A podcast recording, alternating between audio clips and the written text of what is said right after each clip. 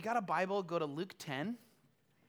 And as you're going there, um, I want to pray for Ukraine real quick. Can we do that? Let's just agree. God, we, you bring perfect peace, God. And um, we just pray over the conflict between Russia and Ukraine. Uh, we pray, God, for the thousands and thousands of men that are fighting and women that are fighting. Um, and we ask God for peace, God, like only you can bring. We ask God that every evil thing would be would kneel and every righteous thing would be exalted. Um, we're asking God for there to be a quick conclusion to this whole thing. We're asking for the protection of life. We ask God that every every every plan of the enemy would be defeated in Jesus' name. And we ask for your hand over this whole thing. God, we ask that your kingdom will be extended. We ask that lives would be spared. We ask that people would turn to you and say, You are my Lord. You are my God. I give my life to you. We pray over Russia today. God, that you would move mightily in Russia. Transform that nation to be a nation that seeks Jesus first. And we pray over Ukraine the same thing. God, let this be a catalyst for transformation in both of these nations. Unto your glory, we pray. Everyone said, Amen. Uh, my dad, right now, um, he spoke nine hours ago in Poland. He was, I can't even pronounce the name of it, um, but he was in Poland and he said that several of the men in that church were leaving to actually go fight in Ukraine. So they were, they're from Ukraine. They had immigrated to Poland and they were like, we're going back, we're going to fight. So uh, can you imagine? Like you go to church and then I like, I get up and like, hey, who's leaving tomorrow to go to Ukraine to go fight? I mean, that's just so not our world. We're not in that space. So um, let's be praying that God has his way in that space and that it ends, you know? Amen? So if you got a Bible, go to Luke chapter 10, starting at verse 38. The title of the message this morning is um, What Will You Do When Jesus Comes to Your House? What would you do if Jesus came to your house? I'll read this passage and then we'll, we'll jump in. Now, as they were on their way, Jesus entered a village, and a woman named Martha welcomed him into her house. She had a sister called Mary who sat at the Lord's feet and listened to his teaching. But Martha was distracted with much serving, and she went up to him and said, Lord, do you not care my sister has left me to serve alone? Tell her then to help me. But the Lord answered her, Martha, Martha, you're anxious, you're troubled about many things, but one thing is necessary. Mary has chosen the good portion, and it will not be taken from her. What will you do when Jesus comes to your house? Uh, God, I ask for grace today, God, to share your word, and I pray that what you want us to hear would be heard. Um, we say, Speak, Lord, your servants are listening. May, may we grow more and more to know you, to walk with you. Uh, I just pray that with all my heart, God, today. Um, may each one of us leave a little more tuned to your heart. Uh, I just pray that in Jesus' name. Amen. I, I love, one thing I love about this passage is that, that now when they were on their way, Jesus entered a village. Here's Jesus speaking to millions, like thousands and thousands of people all over the countryside. Um, thousands of people are gathering to him. He, he even has difficulty getting alone because there's all there's so many crowds of people as he's healing and transformation, all this stuff. And Jesus goes to a little village. Jesus leaves Jerusalem and he goes to this little town and he goes to his friend's house, Martha. He goes to Martha, Martha's house. And, and I, I think it's pretty amazing that this celebrity, Jesus, he wanted to be with his friends. He wanted to be, he was close to Mary and Martha. He knew them, their friend, their brother Lazarus. And Jesus was on his way. Now you think about this. Jesus is coming to your house. Um, and he's looking for a place to rest. And you're Martha. Now, what do you do if Jesus is coming to your house? Now, some of you, if someone's coming to your house, you, you do this. You take all the junk that's out in your living room and you go to your back room and you shove it in the back room and you close the door, right? Or some of you are going to stay up till, you know, all hours of the night cleaning the house, disinfecting anything, going with the white glove, going all along. You're going to make your house immaculate. Um, what would you do? Some people, you'd be like, hey, come on in, I'll order pizza. Just move over the trash right there, sit down, make yourself comfortable. some of you would say, He's not coming to my house. And, and I, was, I, was, I was thinking about this, and I realized that in our culture and in our day, there's actually a lot of anxiety about people coming over to your house. You're afraid or you're nervous. Sometimes we're nervous about what people will see. Is it going to be clean enough? Is this good enough for you? Um, do I look, do I not look good enough? Because when someone comes into your house, they get to see you for you. They get to see all that you are. They get to see the big stack of laundry over there with the, the, the, dirty, the dirty underwear on the floor and the, you, you know, whatever. They get to see your house and how put together or not put together you are. And I think there's a space of having someone come over your house is probably one of the most vulnerable things you can do. It's opening yourself up and saying, Here's me. Hope you like it. And here comes Jesus, and Martha is like, I'm going to get my house ready. So she cleans everything, she gets everything in order, and Jesus comes, and Martha welcomed him into his house. And I, I was processing this thought, and I think, you know, you guys, I believe that God has a calling for each one of us, and that calling is the ho- calling of hospitality.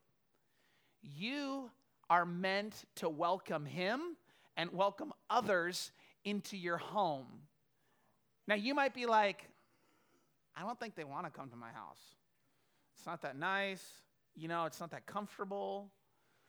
I, I think there's something about, and you think about it, a good friend that you trust, a friend that you feel comfortable with, you probably don't have an issue with them coming over to your house.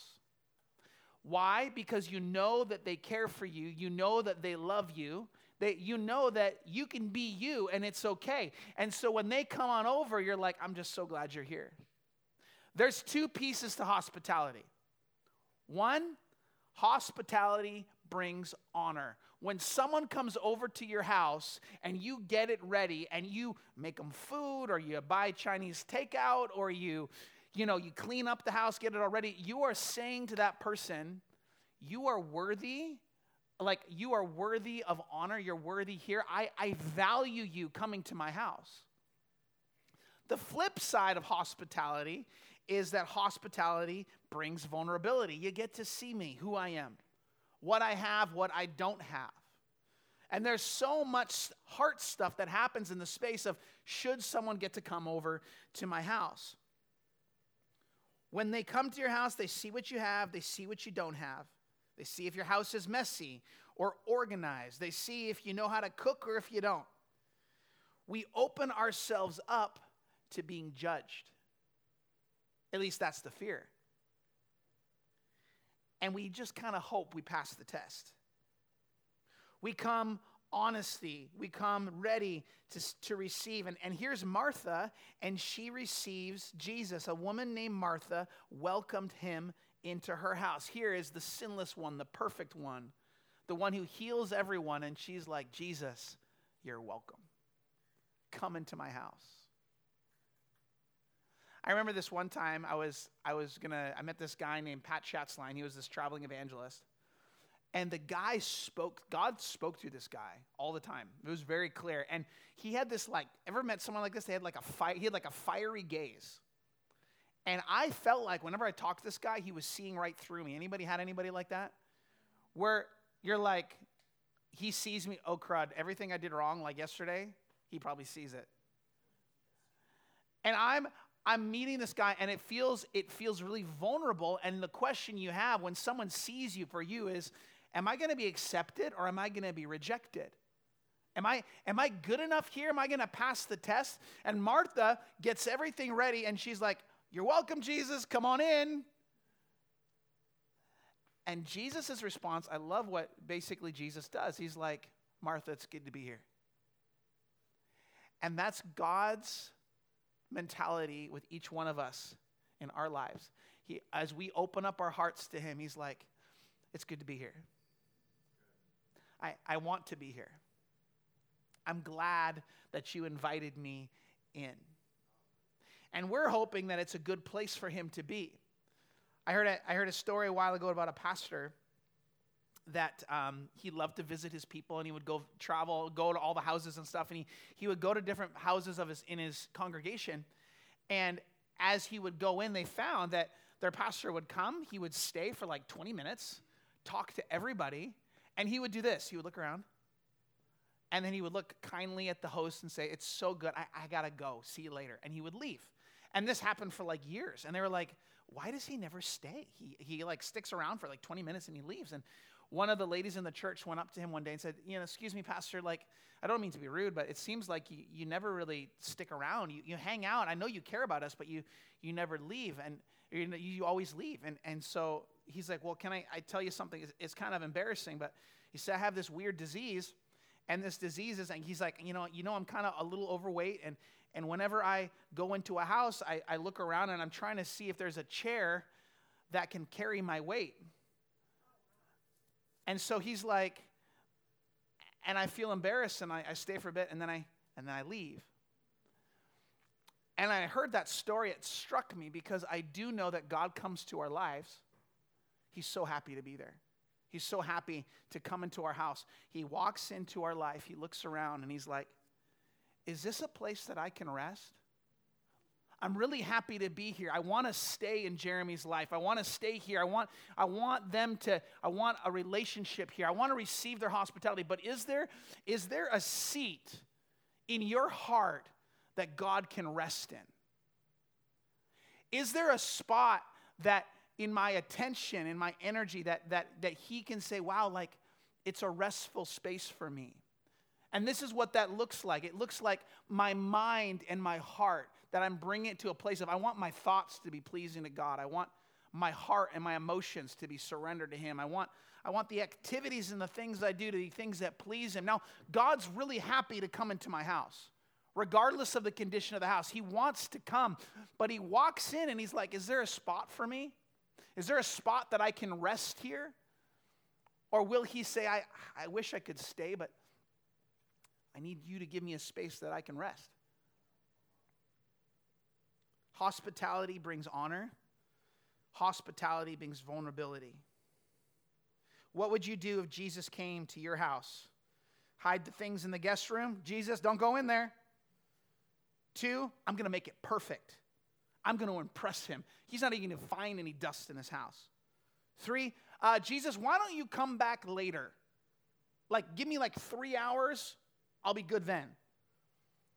Four, you know what? Just come on in, move over the laundry, I'll order a pizza. In hospitality, we set the table, we prepare the house, we dress up, we show worth to that person.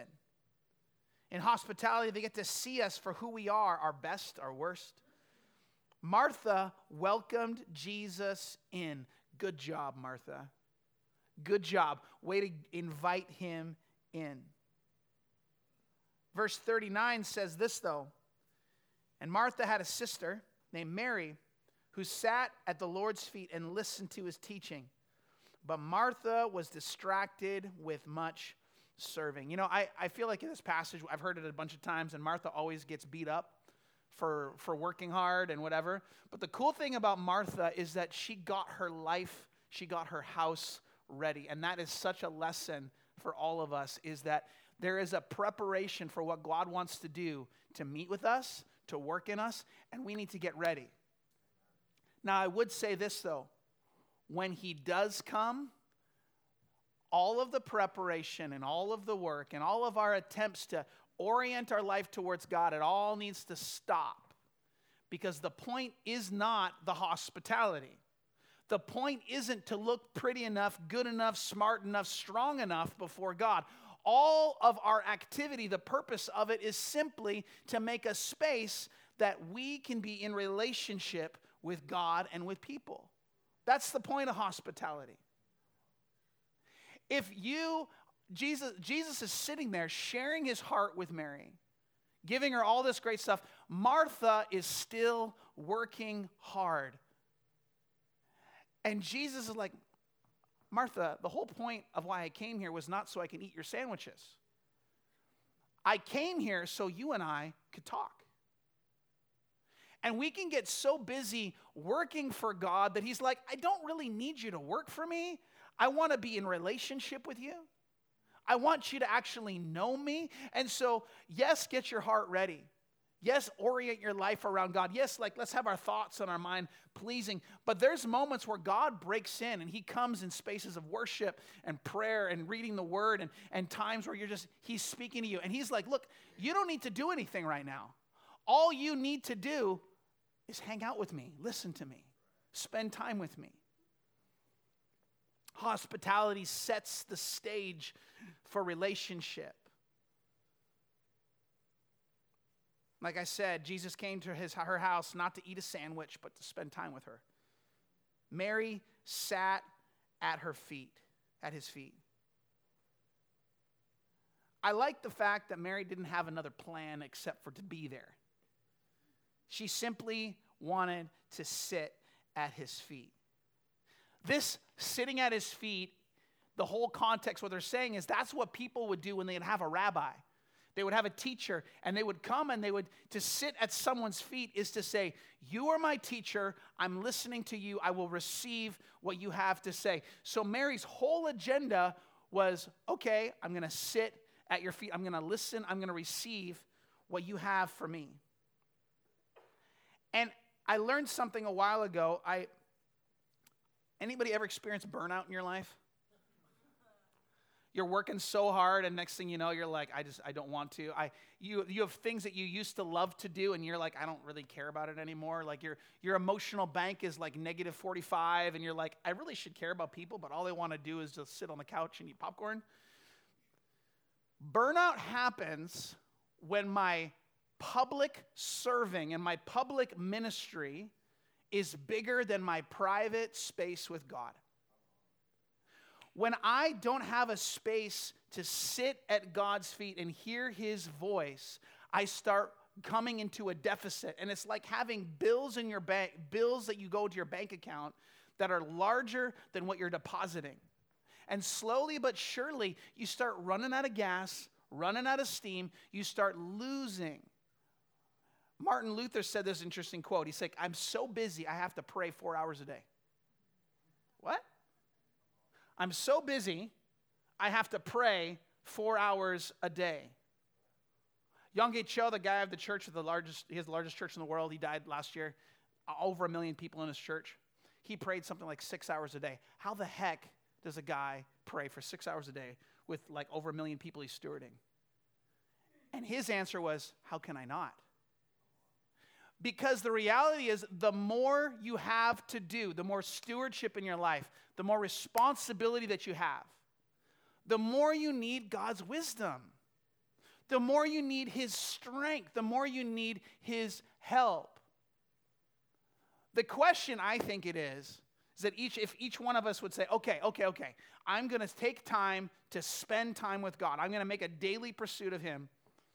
Do you believe that God will speak to you?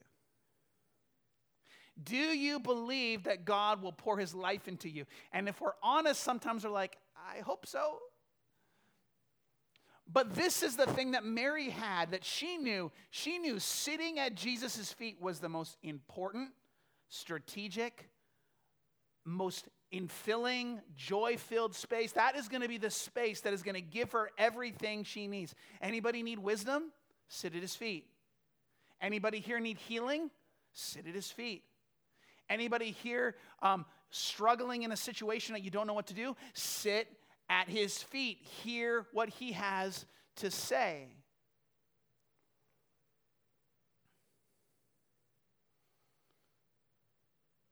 But Martha was distracted with much serving. She went up to the Lord and said, Lord, do you not care that my sister has left me to serve alone? Tell her to help me. Man, this, this really struck me when I read this, this this week. God, they're not doing what they're supposed to be doing. I'm all alone, working hard for you with no backup. God, what's the deal?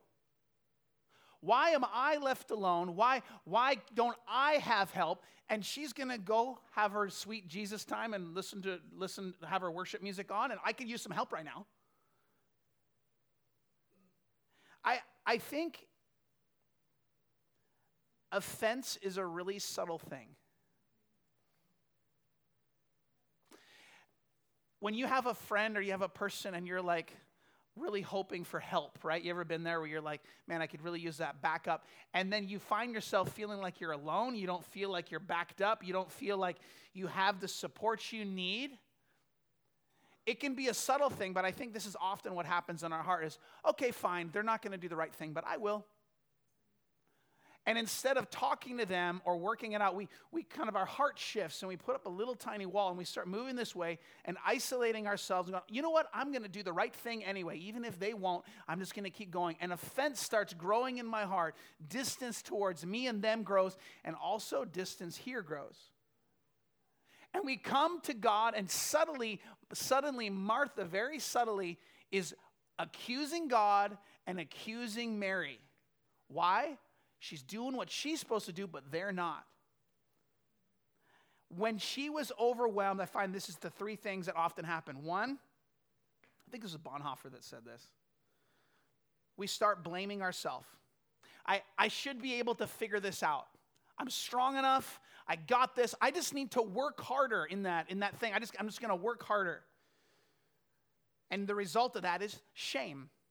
I'm, I'm not doing it enough. I'm not persevering enough, I'm not strong enough, I'm not a good enough parent, I'm not enough this, I'm a bad student, I'm a whatever. We start, we put the pressure on ourselves and it doesn't work. And then the next layer is why aren't other people doing what's right?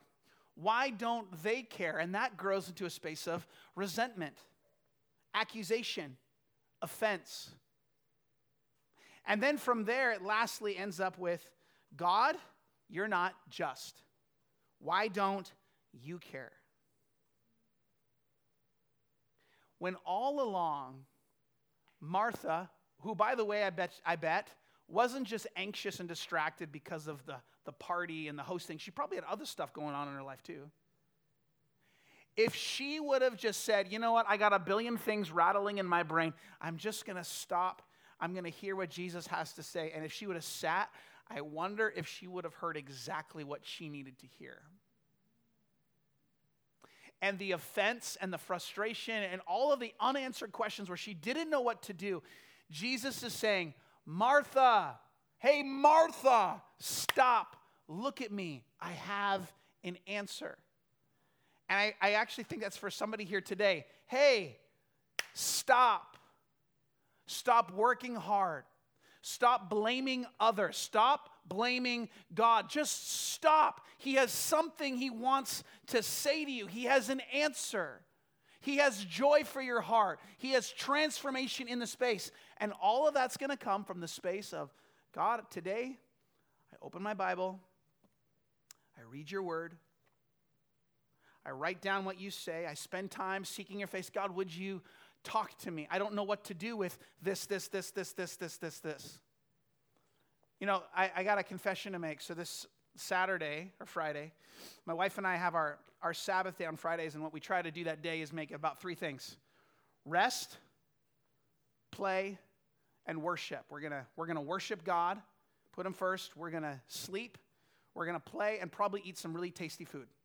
That's our agenda for that day.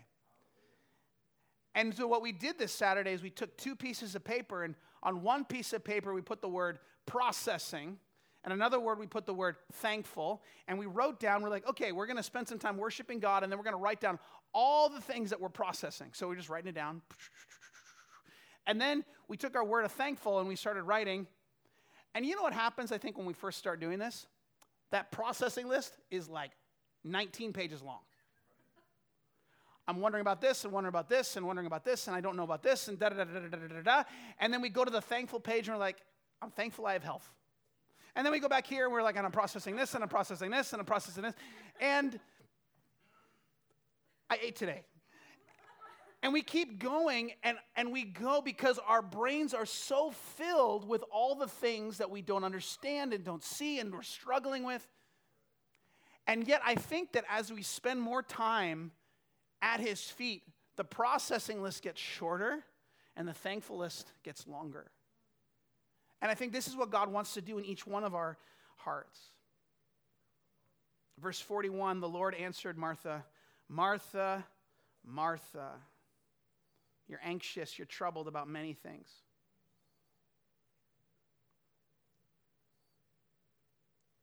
Just come and sit at my feet.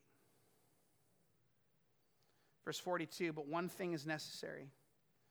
And Mary has chosen this one good thing, this good portion, and it's not going to be taken from her. What's that one, what's that one thing? Sit and listen to him. If you heard God speak to you today, it would change everything. You know, I don't always hear God speak when I go seek Him, but when I do, it changes everything. Don't you think that it's worth the day in and the day out grappling with it, and sometimes you're sleepy and you're cranky and you don't know what to say, but you come to God again and again and say, God, here I am today. I'm going to sit at your feet. I think we're guilty of this in the church too, where people have all sorts of problems, and us as preachers try to try to answer everybody's problems. And the, the, the truth is, we don't have the answers. We know the one that has the answers. In your marriage, in your parenting, in your work, in your life, there is one that has answers for you and satisfaction for you and a heart to orient around Him. That if we would sit at His feet, He would speak, He would heal, He would move.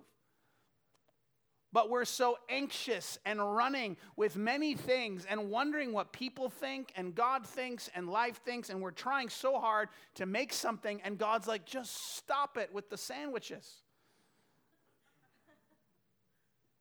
They're tasty, but I don't need one. You need me. Sit with me.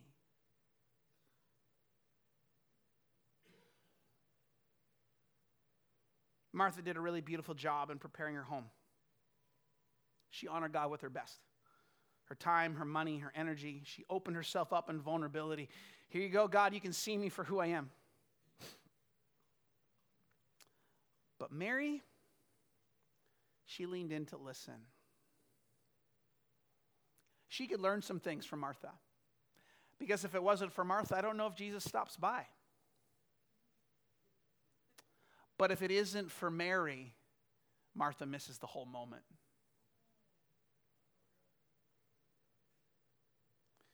People say we need to fix our marriages and our families.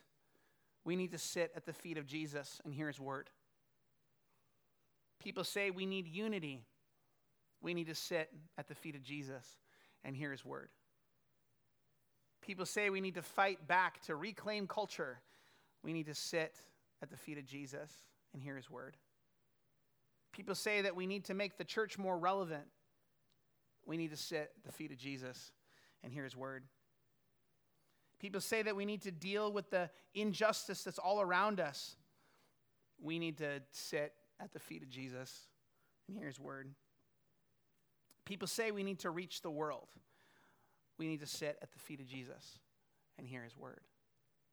You need to sit at the feet of Jesus and hear his word. I need to sit at the feet of Jesus and hear his word. What would happen if we would sit at the feet of Jesus and hear his word? We need to put shackles on our anxieties and our stresses, put in chains the roar of culture and all the responsibilities, and say, Stop, I'm not moving until He speaks. For when you speak, God, everything changes. Martha, Martha, you are anxious, you are troubled about many things. But this uh, one thing is necessary. Mary has chosen the greater. She sat at his feet.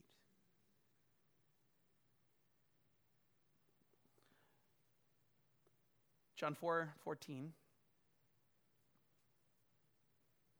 There's this lady known as the woman at the well. Read it this morning in my devotions, actually. Jesus goes to her in verse 7 and says, Give me a drink of water. This woman says, Why are you asking me for a drink? Jesus answered, If you knew the gift of God and who it is that was saying to you, Give me a drink, you would ask him and he would give you living water. Sir, you have nothing to draw water with, and the well is deep. Where are you going to get this living water? Are you greater, greater than our father Jacob? Ding, ding, ding. He gave us this well and drank it from it himself as he did his sons and his livestock. Jesus said to her, Everybody who drinks of this water will be thirsty again, but whoever drinks of the water that I give him will never be thirsty again. The water that I will give him will become in him a spring of water welling up to eternal life. In other words, all these things that we try to do to bring satisfaction, you're going to have to go back again. You have to go back again. And we keep drawing from the wells of, of man's wisdom and entertainment and all. that, You're going to have to go back again and go back again. But Jesus says, if you come to me, not only you will be satisfied, but it'll become a spring out of you. In other words, other people will start to drink off of what God has done in you. This daily pursuit of Jesus changes everything. It's not complicated, but it sure is all of you in. It, it can be hard.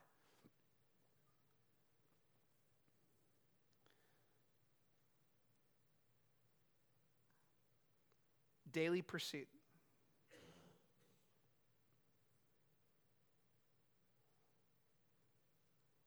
I want to just everyone just close your eyes with me and um, actually not with me because i'm going to keep my eyes open. But um, two questions this morning. Have you welcomed into your, him into your house? Is there a spot that jesus can rest in your life no seriously if he looks around in your life is there a spot he can sit And do you want Him to have that space in your life? Second question Are you listening? Can you hear Him? He's not looking for your hard work, He's looking to have a conversation with you. Everyone, just kind of put a hand on your heart. God there's so much going on in every heart in this room. And God, we just right now, we speak to every space of anxiety and we just say, Be still in Jesus' name. Every place of confusion, we just say, Be still in Jesus' name. All the worry, all the stuff, we just say, Be still. We give it to you.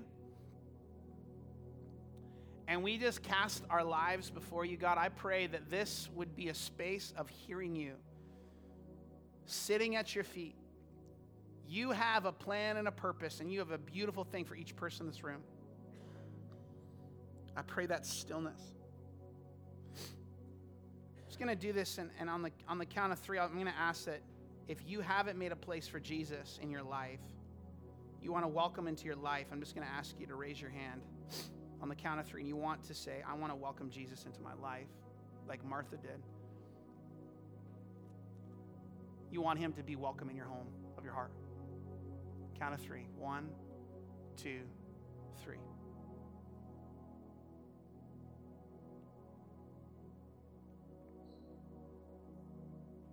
Yeah. Can we all just pray this together? Uh, Jesus. And one more time, a little louder, louder for everybody. Jesus,